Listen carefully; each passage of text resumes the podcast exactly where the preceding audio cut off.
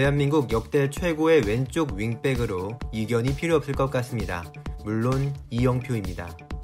2002 월드컵에서의 맹활약 후 히딩크를 따라 네덜란드 PSV에서 좋은 모습을 보였고 박지성에 이어 EPL에 진출한 1세대 멤버로 진한 감동을 선사했던 이영표 선수. 바른 생활 및 철저한 개인 관리를 실천해 국가대표로 무려 127경기를 뛰는 동안 늘 후배들에게 모범이 되는 모습을 보여주었던 이영표의 이야기입니다.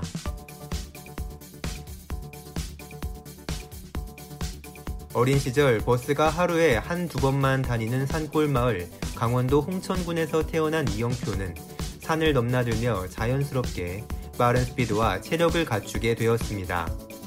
초등학교 2학년 때 안양으로 이사를 가게 된 이영표는 빠른 스피드 덕분에 초등학교 육상부에 들어가게 되는데 평소 축구도 즐겨 하던 이영표는 4학년 때 축구부에 가입하게 됩니다.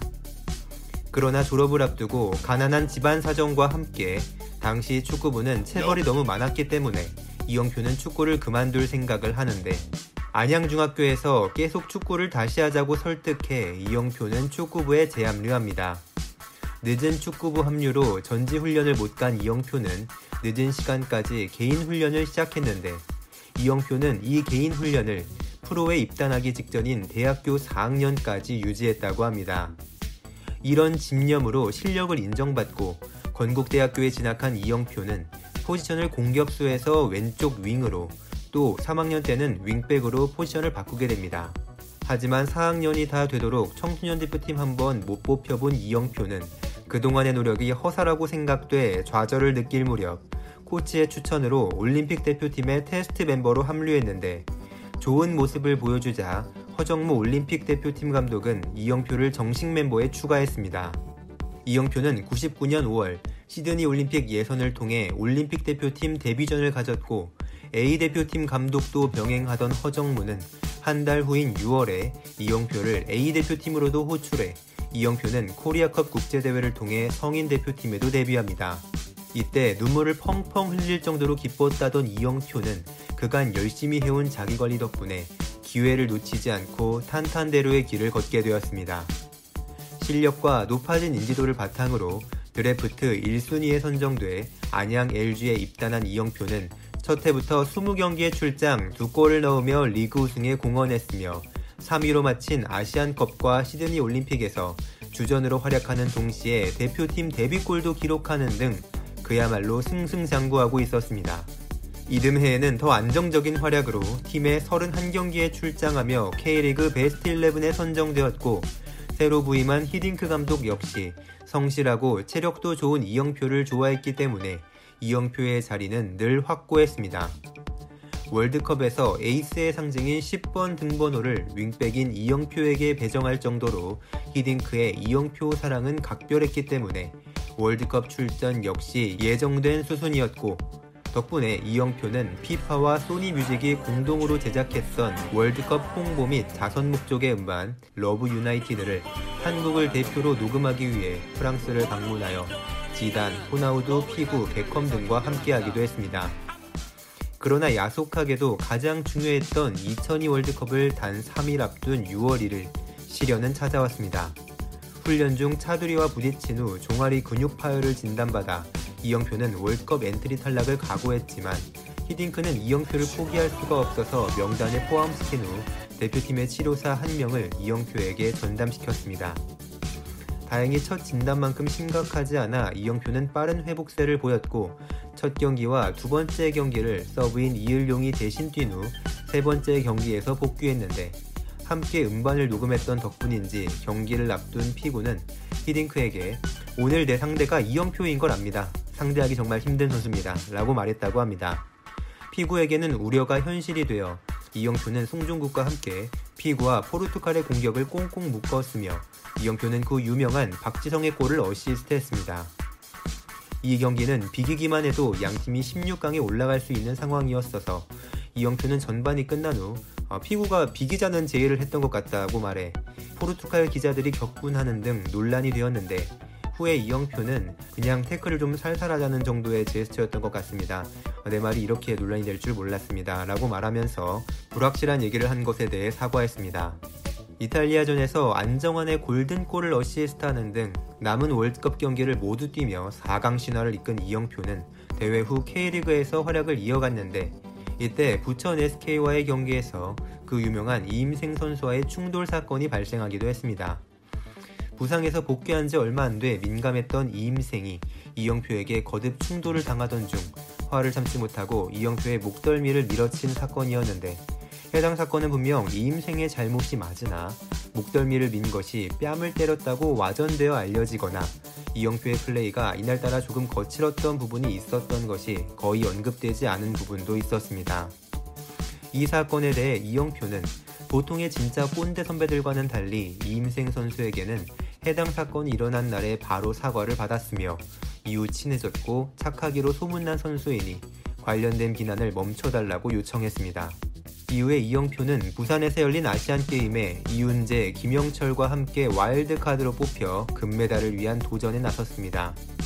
군면제가 절실했던 이동국 외에도 이천수, 박지성, 김은중, 김두현, 최태욱 등 호화 멤버들을 구성해 대회를 나갔지만 4강에서 이란을 상대로 0대0 무승부로 승부차기에 돌입했고 두 번째 키커 이영표는 그 유명한 이동국 군대가라 슛으로 실축해버리는 바람에 아쉬운 동메달 획득에 그쳤습니다.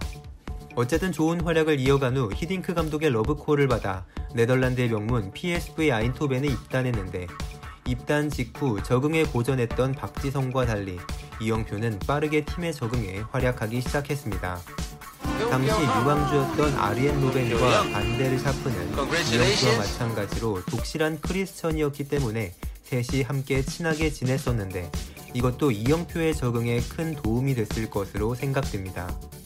여담이지만 이때 이영표 선수는 어린 로벤이 계속 반말을 하니까 형이라는 호칭이 듣고 싶어서 이름을 영표 형으로 알려줬다는 얘기도 있었습니다.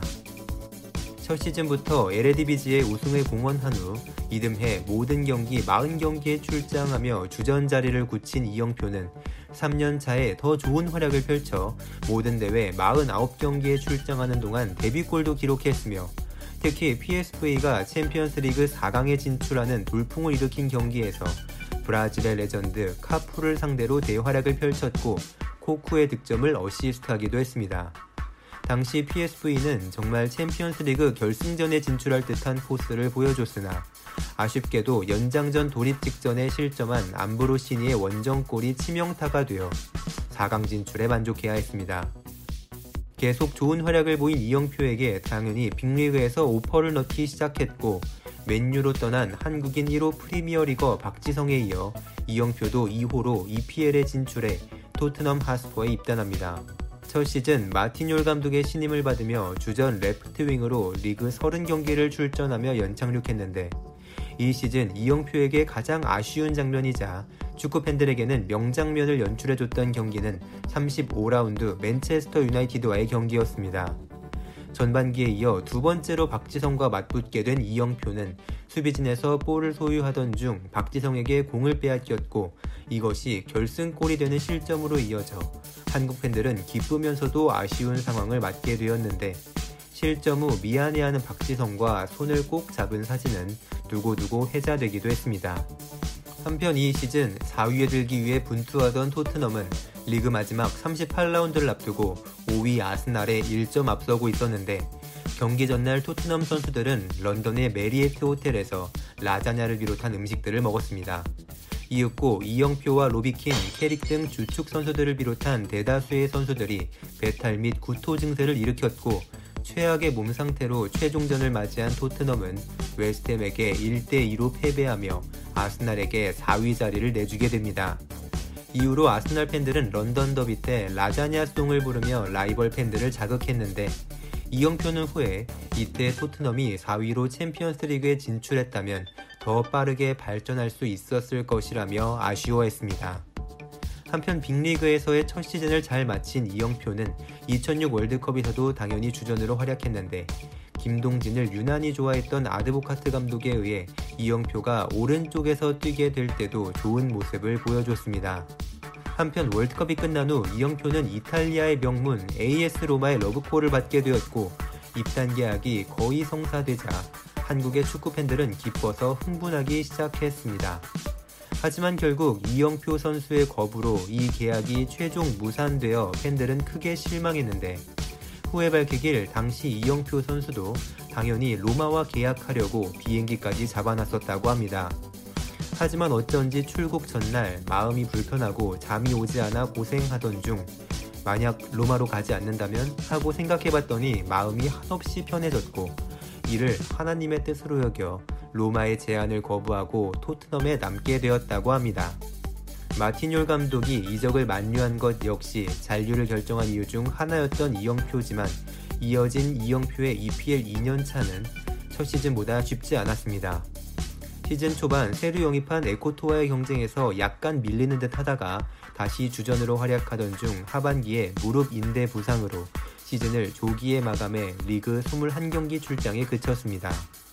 이어진 시즌에는 당시 왼쪽 윙백으로 뛰던 유망주 가레스 베일이 입단해 이영표의 자리를 위협했고 토트넘은 리그 초반 1승 3무 5패의 부진 속에 마티뉴올 감독이 경질되었는데 이영표를 영입하고 중용했던 마티뉴올 감독의 아웃은 불운이었습니다. 새로 부임한 후안데 라모스 감독은 이영표를 잠시 기용한 후 파스칼 신봉다를 주전으로 더 선호했기 때문에 이영표의 리그 출전 수는 18경기로 더 줄었고 시즌이 끝난 후 이적을 모색하게 됩니다. 당초 PSV 시절 수석 코치로 인연이 있던 프레드 루텐 감독의 제안을 받아 독일의 샬케 04에 입단하려고 했지만 도르트문트의 위르겐 클롭 감독은 주전 왼쪽 수비수인 데데가 장기 부상을 당하자 그 대체자로 이영표를 점찍었고 마인츠에서 함께했던 차두리를 통해 이영표의 연락처를 알아낸 후 직접 전화를 걸었습니다. 클롭 감독에게 진심을 느껴 도르트문트에 합류한 이영표는 상반기에 좋은 활약을 펼쳐 단숨에 팬들의 지지를 받으면서 클롭 감독과 재계약도 구두로 합의했는데 대대가 복귀한 3월부터는 경기에 거의 뛰지 못해 시즌 막바지에는 대부분 벤치를 지켜야 했습니다. 팀의 주장이었던 대대의 존재감이 워낙 막강해서 주전으로 뛰기는 힘든 상황이었지만 재계약을 구두로 합의한 만큼 팀에 남으려면 남을 수 있었습니다. 하지만 이영표는 팀을 떠나기로 결정했는데 다음 행선지는 아무도 예상치 못한 사우디아라비아의 알 힐랄이었습니다. 이 이적에 대해서 이영표가 후에 밝히길 사우디에 가기가 무척 싫었지만 하나님이 사우디에 가라는 마음을 주어서 갈 수밖에 없었으며 무슬람 사람들과 함께 지내며 새로운 문화를 알게 된 것은 좋았지만 왜 사우디에 갔어야 했는지 아직도 이유를 모르겠다고 말했습니다. 어쨌든 알힐랄에서 활약을 이어간 이영표는 2010 월드컵에서도 모든 경기 출장에 사상 첫 원정 월드컵 16강에 기여했으며 이어서 조광래 감독이 이끄는 2011 카타르 아시안컵에도 전경기 출장하며 변함없는 영향력을 과시한 후 대표팀 은퇴를 선언합니다. 소속팀 알힐랄에서 2년간 64경기를 뛰며 한 골을 기록했던 이영표는 재계약을 안 하기로 결정했고 국내로 돌아와 FC 서울의 훈련장에서 훈련을 하는 것이 확인돼 K리그로의 복귀를 기대하게 했지만 이영표는 미국 리그 밴쿠버 화이트캡스 입단을 결정합니다. 영어와 스포츠 경영을 공부하며 은퇴 후를 준비하는 것이 이유라고 밝혔었는데 이에 밴쿠버 팬들은 레전드가 입단했다며 이영표를 반겼고 이에 보답하듯 이영표는 첫 시즌에 35경기 출장, 한 골을 넣는 활약 후 밴쿠버 구단의 올해의 선수에 선정됩니다. 이어서 밴쿠버에서 1년 더 34경기를 뛴 이영표는 구단과 팬들, 동료들의 성대한 은퇴식 속에 웃으면서 그라운드를 떠났습니다. 국가대표팀 데뷔부터 은퇴까지 감독들의 한결같은 사랑을 받았던 이영표. 그 비결에는 어릴 때부터 철저히 지켜온 자기관리 및 끝없는 노력이 있었습니다. 종교에 관한 신념 및 전도 부분은 팬들의 호불호가 갈릴 여지가 있었어도 한 명의 선수로서 축구와 관련된 부분에 있어서는 모든 후배 선수들이 본받고 따라갈 만한 모범적인 선배로 믿어 의심치 않게 됩니다. 2014 월드컵을 해설하며 받은 돈을 전액 기부하는 등 축구와 관련된 일을 하면서 선행도 베풀고 있는 이영표 선수의 앞날에 앞으로도 좋은 일들이 많이 있길 응원하겠습니다. 지금까지 충나이시였습니다. 앞으로도 올라올 더 많은 선수들의 재밌는 얘기들 놓치지 않기 위해 구독과 좋아요 버튼 꼭 부탁드리겠습니다. 감사합니다.